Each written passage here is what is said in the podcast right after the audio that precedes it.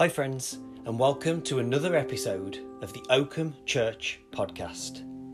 Uh, this week, we're going to be just backtracking a little bit from um, a couple of the themes and thoughts that we looked at on Sunday.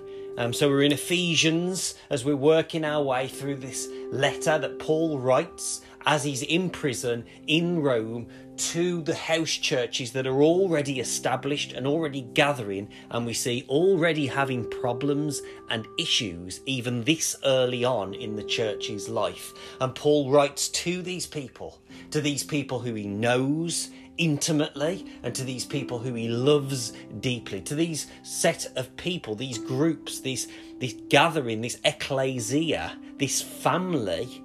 Paul writes to them and, and wants to give them these foundational truths that they can just get their get their minds back on, that they can fix their eyes back on. It's, it's almost like Paul is saying that in the world there is so much distraction and so many things going on inside and outside of the church, as well as inside ourselves and outside of ourselves. There's so much swirling around, so much, so much to distract us that he wants us to focus in on these key foundational things. And so Paul spends the first three chapters of this letter, chapters one, two, and three, discussing these key foundational truths and these these building blocks that we can use to, to then build on top of and, and use as a foundation, use as a, a cornerstone, as he talks about Jesus here in this letter. And then moving on from that, the second half of the letter, verse uh, chapters four, five, and six, are all these practical ways of saying, okay, because these first three chapters are true, now here's what we do with it because this is the fact, because this is truth, because this is the way, because this is where the life is, now let's live that out day to day as humans, as families, as communities, as church. And we find ourselves still in this core foundational area of the letter. And I think that's um, really done on purpose for us. As we find ourselves in 2021, we've come through the last 18 months of all this upheaval and things stopping and starting and things looking very different and people having to scramble and people losing jobs, people losing loved ones, people losing everything. And now coming out like, what's going on? What do we do? And I think now is the time to fix our eyes and fasten ourselves to these key foundational truths, just like how Paul lays out for the early church in the first century. Now, in the 21st century, We've got so much more distracting us and so much more going on inside and outside of the church, as well as inside and outside of ourselves as human beings. So much more swirling around us, distracting us, uh, vying and jockeying for our attention that I really feel like we need to focus in on these key foundational things. And so, with all that said, we'll read a little bit of Ephesians chapter 2 um, starting in verse 14. For he himself, that's that's Paul talking about Christ. That's Paul talking about Jesus. For he himself is our peace, who has made the two groups one and has destroyed the barrier, the dividing wall of hostility. By setting aside in his flesh the law with its commandments and regulations his purpose was to create in himself one new humanity out of the two, thus making peace. So not only is Jesus making peace, as we're told at the end of chapter 15, but as we're told at the beginning of chapter 14, Jesus is himself is peace. He makes peace and he is peace. And the key way that he does that is by what? Destroying this dividing wall of hostility. What on earth does that mean? A dividing wall of hostility? Well, as I shared on Sunday, some people have the theory and the idea that this is actually talking about something that was physically there in that first century. This is talking about the actual temple curtain, the dividing barrier between the outside of the temple and the innermost part of the temple, the Holy of Holies, where the Jews believed that God lived, where God's presence dwelt, where heaven touched earth, was in the very centre of the very centre of the very centre of this temple structure. And to section this off, to say that this is different, that this is separate, that you can't come in here, basically, there was this big, heavy curtain, floor to ceiling.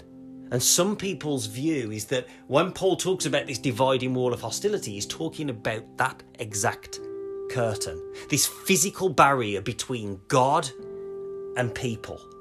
And the idea that there was one person and one person alone that was allowed to pass through that curtain. It was the high priest. So, one priest, the top dog of the priests, and he himself could only go in one day a year where he would enter through that curtain and offer the sacrifices on the Day of Atonement.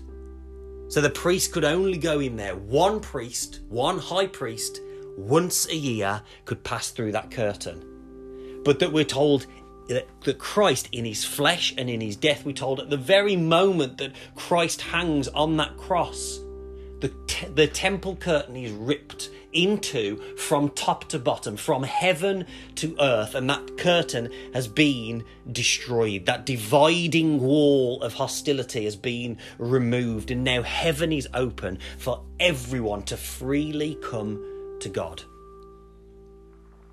Some people, when talking about what Paul's um, going on about when he talks about this dividing wall of hostility, some people say that it's simply the law, the Torah, the the, the laws and the real rules and the regulations and the rituals and the traditions that, that were all about stopping Jews and Gentiles from being able to mix. And that Paul here is showing us that Christ in his flesh came, as he says himself, not to abolish the law, but to fulfill it.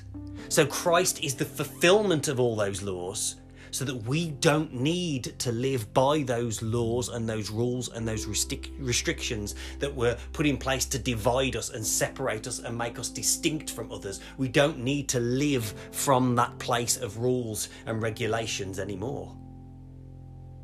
Some other people, when they're talking about what Paul means with, with, this dividing wall of hostility, say that it's actually, again, going back to the temple, but it's about the structure of the temple itself.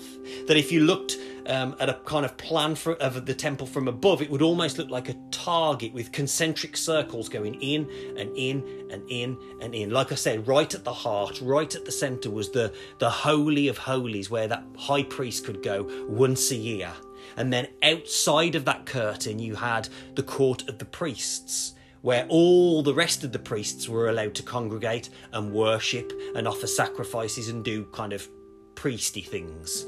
Then outside of that was the court of the Jews, where just your regular Jewish men were allowed to be, and that was as close to the centre as they could get.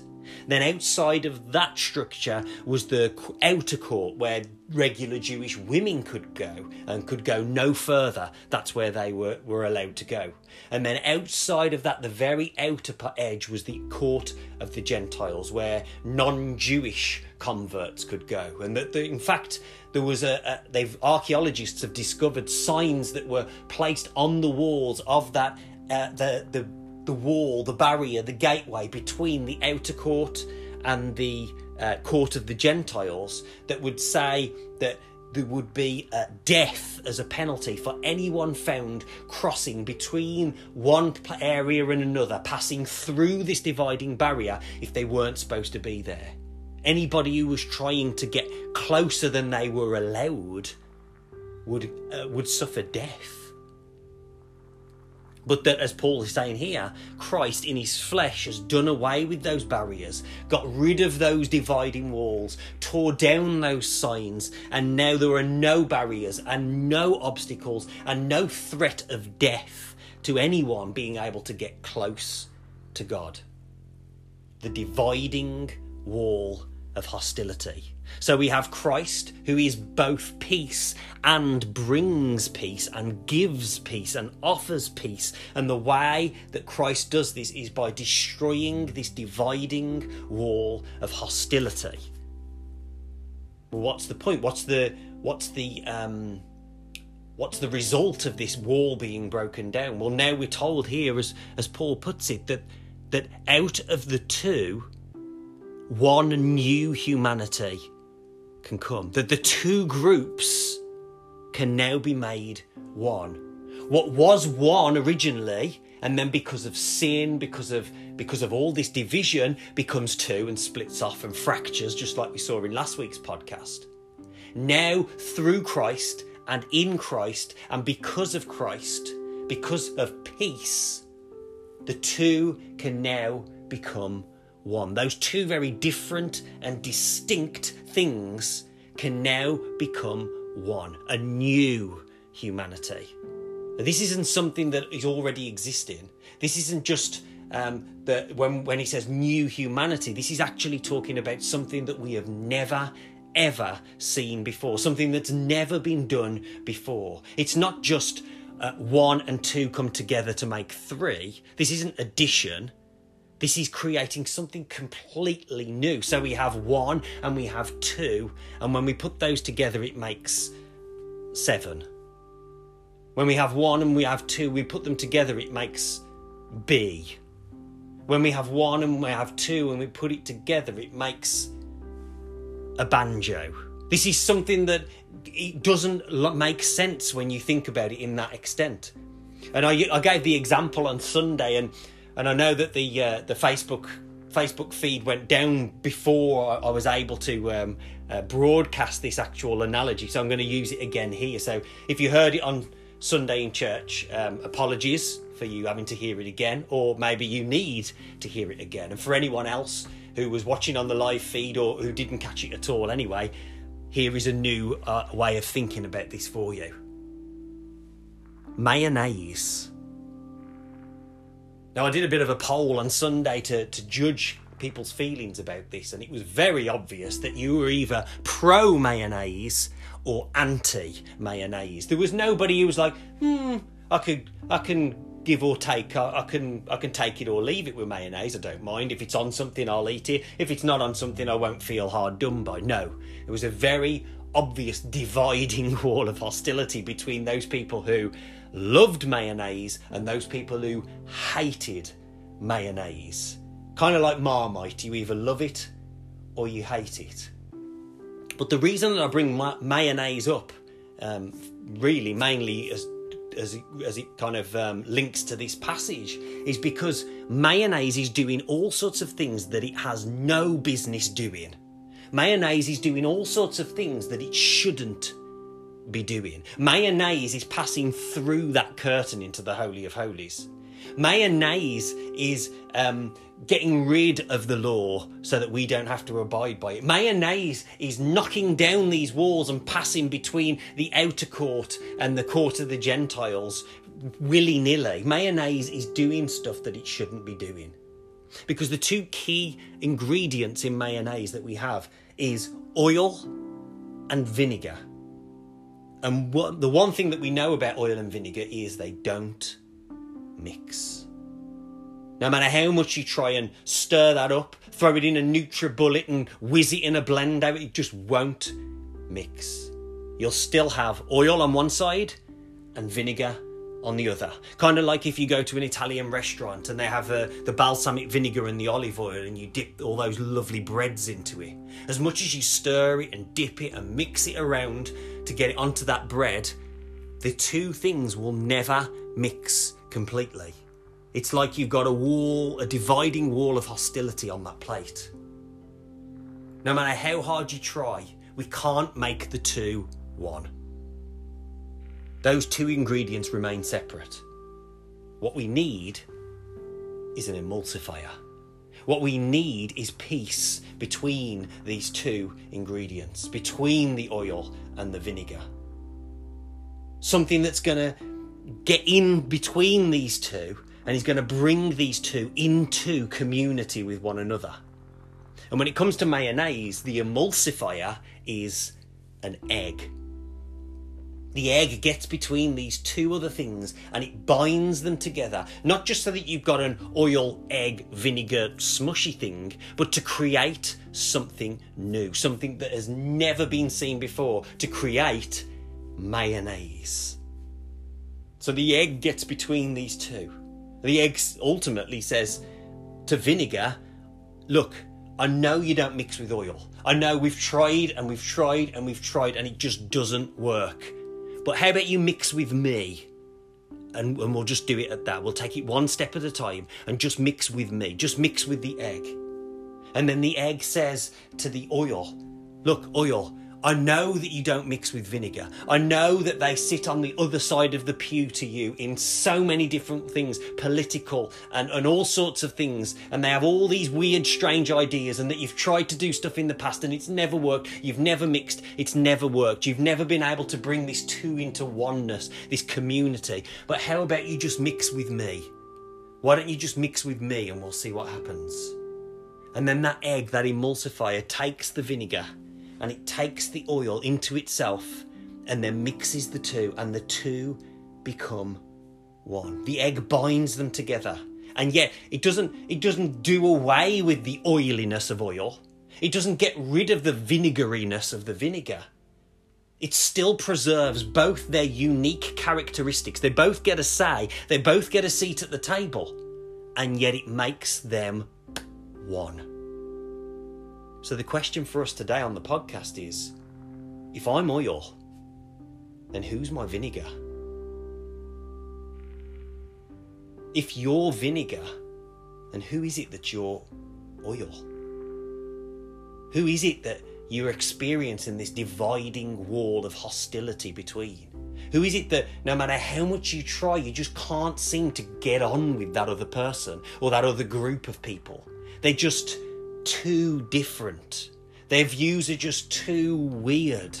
It might be on a political thing, it might be on a spiritual thing, it might be on a, a social or a cultural thing, it might be something stupid like football teams of, of who we support or, or other fallings out. It might be but the history and and uh, that that person back generations ago in that family had this falling out with with our a member of our family and the two of us have never got on.